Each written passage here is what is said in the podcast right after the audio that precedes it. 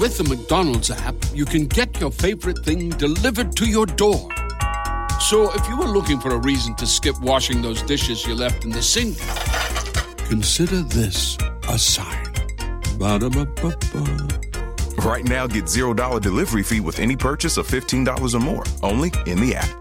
At participating McDonald's, minimum purchase excludes tax and service fees. Delivery prices may be higher than in restaurants. Other fees may apply, not valid with any other offer, discount, or coupon.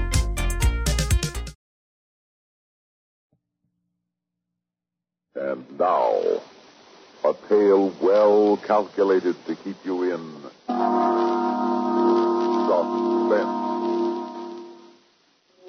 Tomorrow is Abraham Lincoln's birthday. 97 years ago, Lincoln, one of our greatest presidents, died, slain by the bullet of the actor John Wilkes. Many historians feel that if Lincoln had lived, our history and world history would have been profoundly changed for the better. With this in mind, we bring you now a strange and unusual drama. The man who went back to save Lincoln. In a moment, Act One of The Man Who Went Back to Save Lincoln, starring Court Benson as Tom and Ian Martin as the professor, and written especially for suspense by Robert Arthur.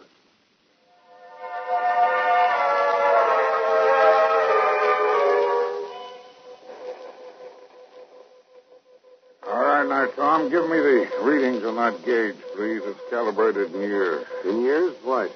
Um, it says 1914 now, 1913, 1912, 1911, 1910, 1910. It, it stopped moving. Uh, your accumulated tension is too great to overcome, but I'll try greater power.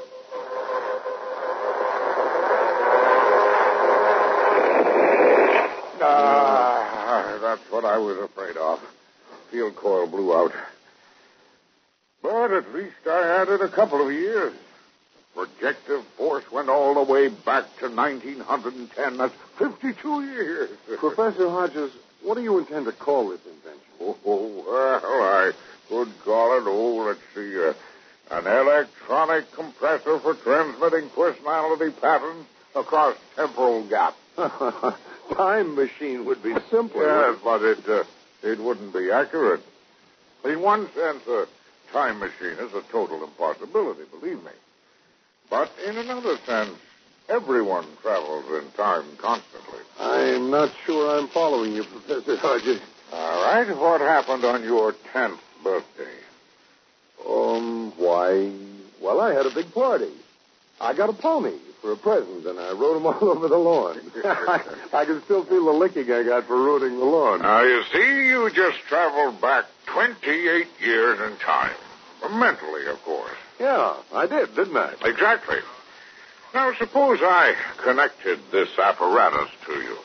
Suppose I then focused it on some special date in history and at some special point where I knew people were present. Are you following me?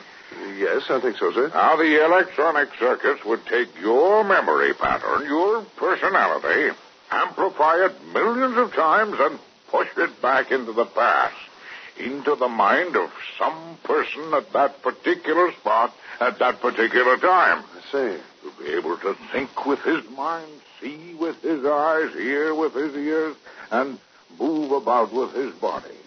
Put it that way, it doesn't sound quite so impossible. Oh, it's very much possible. Of course, there, uh, there are difficulties. I imagine there must be a lot of them. Oh, the technical difficulties can be overcome, but. Well, now, for instance, suppose your mind finds itself inside the mind of a, a very strong willed individual who fights you. Ah, yes, I see the problem. He might dominate you, make you helpless. Yes, it's uh, all very uncertain. Well, uncertainty is one of the natural principles of existence, Professor. Oh.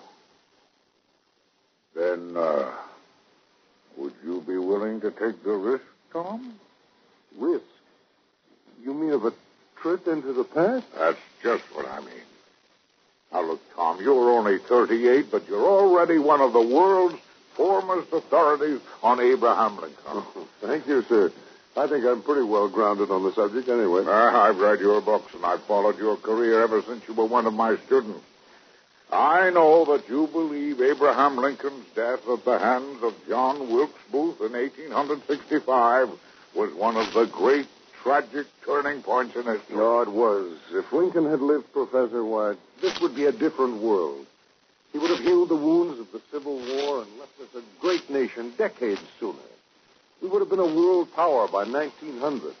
We would have had the strength to prevent both world wars. We'd be living in a world so much better that. I'm letting myself get carried away again, speculating about suppose Lincoln had lived. Right, son. Suppose he had lived. I know, but he didn't.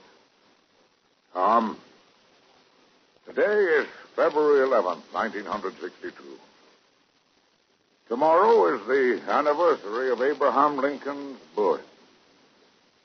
Now, almost 97 years ago, on April 15th, 1865, Lincoln was assassinated.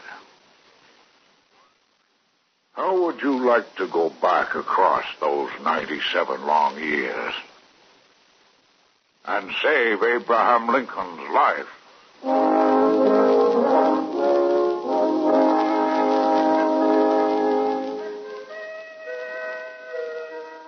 Are you comfortable, Tom?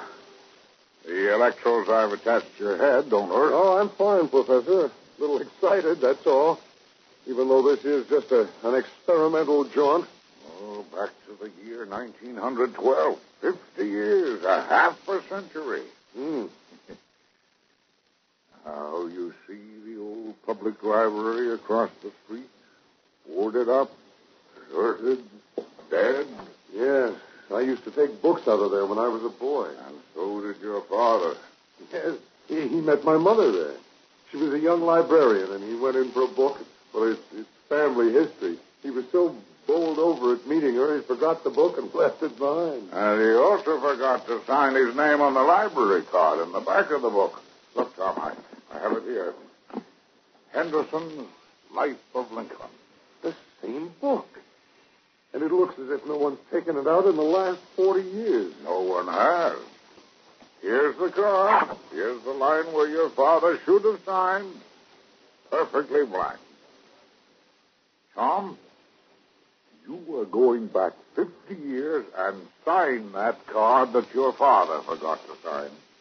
I'm going to enter my father's mind 50 years ago? Exactly. You'll see with his eyes, hear with his ears, and think with his mind. Now remember, you're to change the past. You're to sign that library card. Right, Professor. Concentrate on the time. Noon, April 10th, 1912. Say it aloud to yourself. Noon, April the 10th, 1912. Noon, April the 10th, 1912.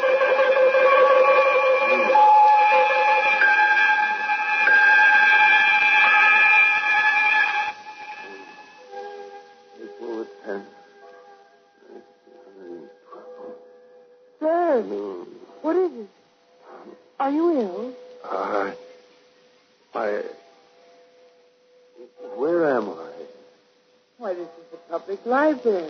And I have the book you requested, The Life of Lincoln. Why are you staring at me so oddly, sir? It's 12 o'clock. What's the date? Why, April 10th, 1912. And today's the first time I ever saw you, isn't it? Yes. But you're Mary Andrews from Philadelphia. Why, Uh, You just started working here today. Oh, yes, but how did you know? How did I know? Why, I, I, I, I seem to have always known. That? It's queer. It's as if there were a voice in my mind telling me things. Are, are you sure you're all right? I'm just a little dizzy. The effect of love at first sight. Oh, please, sir. I mean it. Mary, Miss Andrews, will you have lunch with me? Oh, Why, I. Good, that's settled. It's lunchtime. Get your hat. Oh, all right, I will. Uh, but this book, don't you want to take it? Don't bother the book. Lincoln can wait. But wait a minute. There's something I, I'm trying to remember. Something I have to do. That's it. I, I do have to sign the card. Oh, not if you don't want to. Yes, yes, I do. I must. I. There's something in my mind. Something telling me not to fail. I, I have to hurry. I'm feeling a little dizzy. My name. Tom Morrison. No, not Tom. What's wrong with me? Henry.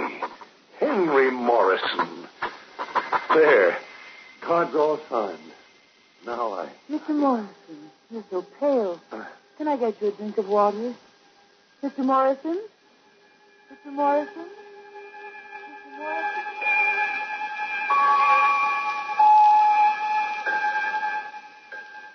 Look, Tom, look. The library card. now it's signed.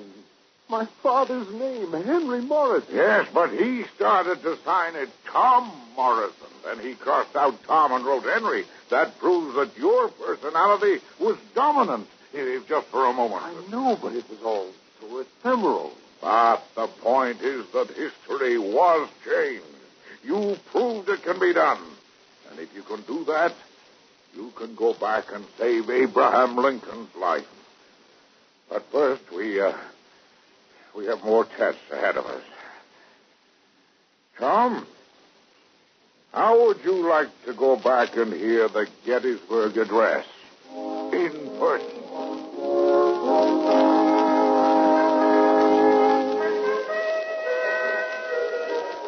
Hey, hey, hey, you take care, you push. Oh, sorry, I'm so busy. And, where, where am I? This crowd. Are you crazy? You're in Gettysburg, and this crowd has come to hear Lincoln speech at just as I have, all the way from Washington. Now be quiet. Not. Seven years ago, our forefathers brought forth on this continent a new nation, conceived in liberty and dedicated to the proposition that all men are created equal. Now we're engaged in a great civil war, testing whether that nation or any nation so conceived and so dedicated and long endured. We are met on a great battlefield of that war. We have come to dedicate a portion of that field that those who here gave their lives that this nation might live. It is altogether fitting and proper that we do this. But in another sense,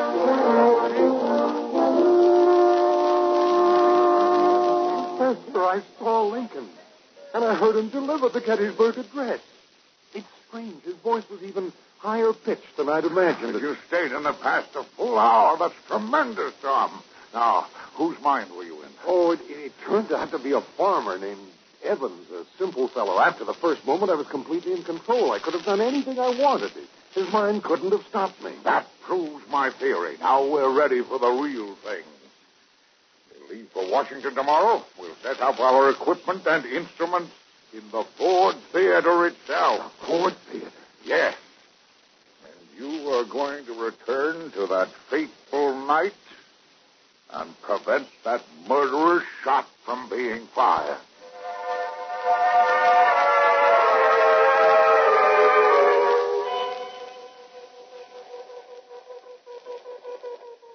Well, everything seems to be working. I was afraid the trip by truck might have jarred some of the components. How still it is here. How hushed. It, it's as if not a single sound had been uttered here since the night Lincoln was shot. Yes, Ashley alive. Oh, they say that time turns back for no one, but the moving finger writes and having it moves on. But you and I will also be writing in the book of fate. We can't fail. We have only this one chance. I won't fail. Abraham Lincoln is going to live. Never lose that thought, Tom. Now, let's uh, work out our strategy. We have the place to ourselves until tomorrow morning. I convinced the management I was engaged in some tests that need absolute privacy, so we don't have to hurry. Good. We have to work out where everybody was. The interior, you know, has been changed around here some, somewhat since this was last used as a theater. Well, you're the Lincoln expert. You tell me where, and I'll do the rest. All right, well, um, let's see. Yes, over there was the box office. And then uh, over here was the entrance into the auditorium. All, all this space was the auditorium. There, of course, the stage. And up there, Professor, is the private box where Lincoln sat.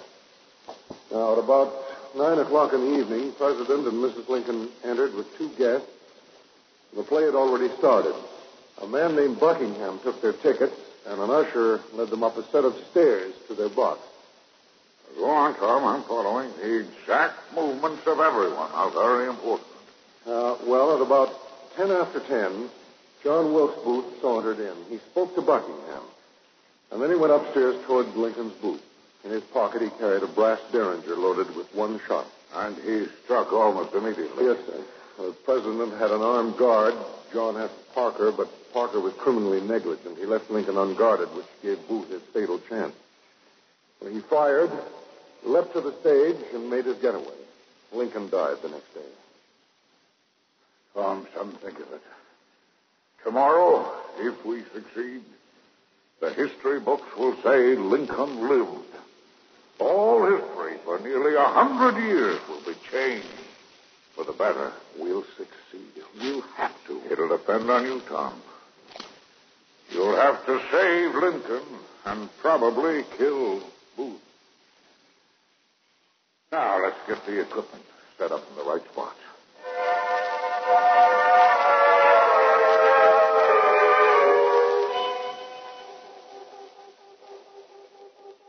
Yeah, everything's working. How do you feel? Keyed up, anxious to get started. I can't tell you how excited I am. If, uh, if anything goes wrong, it can kill you, Tom. I'm willing to take the chance, sir. Also, if anything goes wrong, we won't get a second chance. I know. So let's recheck now everything that I'm going to do. First, you plan to send me back into the mind of Buckingham, the ticket taker. Well, he's the logical choice, I hope we can count on his being a man of no great mental attainments. Or failure may rest on that. Yes, of course. It would be fatal if I found myself in the mind of someone strong and determined whom I couldn't control. If that happens, son, do nothing. Will yourself back to your own time. Change nothing. Under those conditions, we can try again. Once you've changed anything, we can never make another effort. Yes, I understand. However, I, I don't think anything will go wrong. Now, we know exactly where Buckingham stood and can focus the temporal personality transmitter very closely. Tom, you, you know it'll take a supreme effort. Yes, I know, sir. I think you will have to force the ticket taker, Buckingham, to kill John Wilkes Booth. Very well. I will, if necessary. And just keep telling yourself save Lincoln, kill Booth. Save Lincoln. Kill Booth. I'll think of nothing else. And here you go. Back to 1865.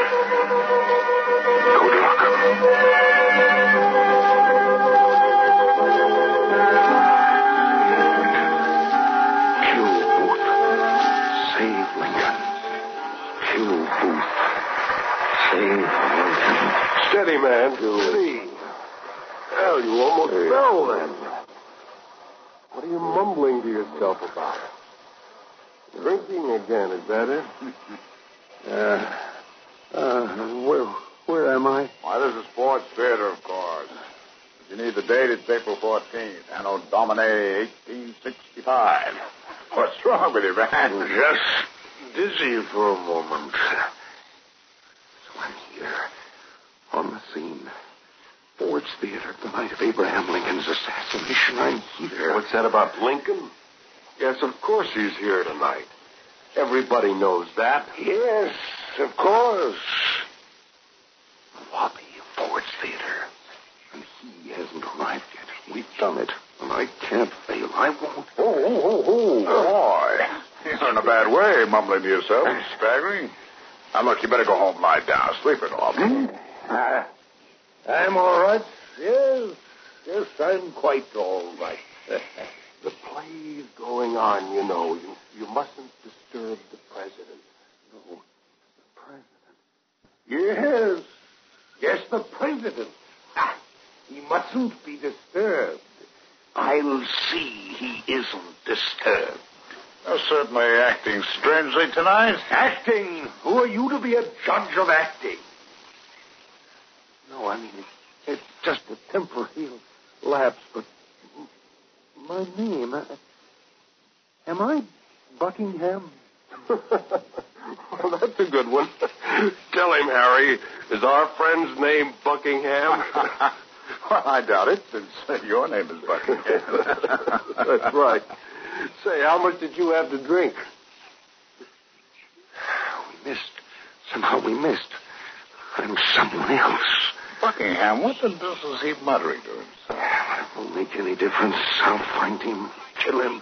Look, uh, why don't you go in and sit quietly until you're yourself again? Now, just don't make any noise. No, no, I, I can't sit down. I've got to find someone. But who? Yes, Lincoln. John Wilkes Booth. Save one, kill the other. Oh, hey, Buckingham, help me hold him up. Right, staggering. All right. Dizzy, I've got to concentrate. Oh, Lincoln. Booth. Concentrate. There's no whiskey on his breath. He's he's ill. We better get him outside. Yeah. Come along, old fella. No. I'm all right. It's past ten. I have something important to do. Matter of life and death. Tell me, have you seen Booth? John Wilkes Booth? The actor? Have we seen Booth? Yes, I, I want to find. I. I. Uh... Oh, come over me. Peculiar dizzy spell, then. Can't let that happen. I have too important a project to carry out. That's strange. He's recovered. Excuse me, gentlemen. I have to go in. I have a very important engagement to keep tonight. Yes, very important.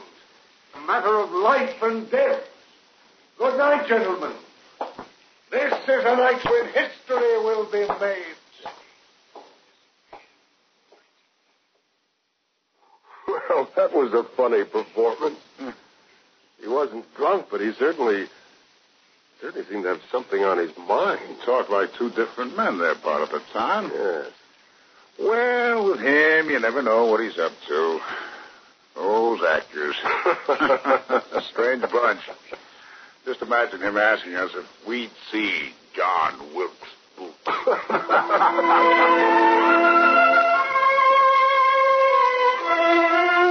Concentrate. Queer, but concentrate. Kill. The door. Ah, there you are, Mr. President. What is it, my good fellow? What do you wish? To give you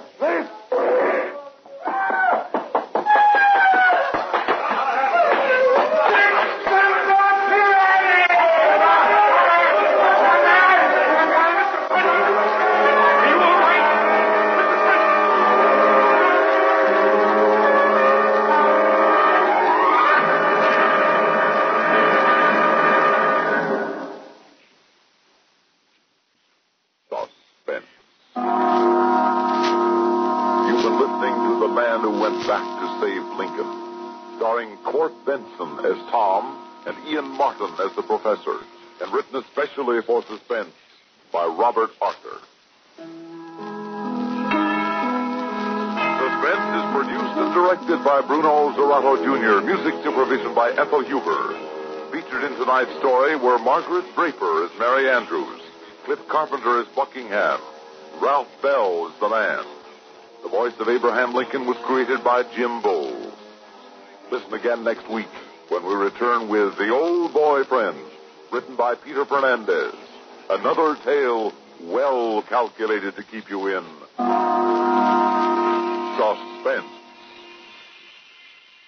In the game with Phil Rizzuto Sports Time every night but Sunday on the CBS Radio Network.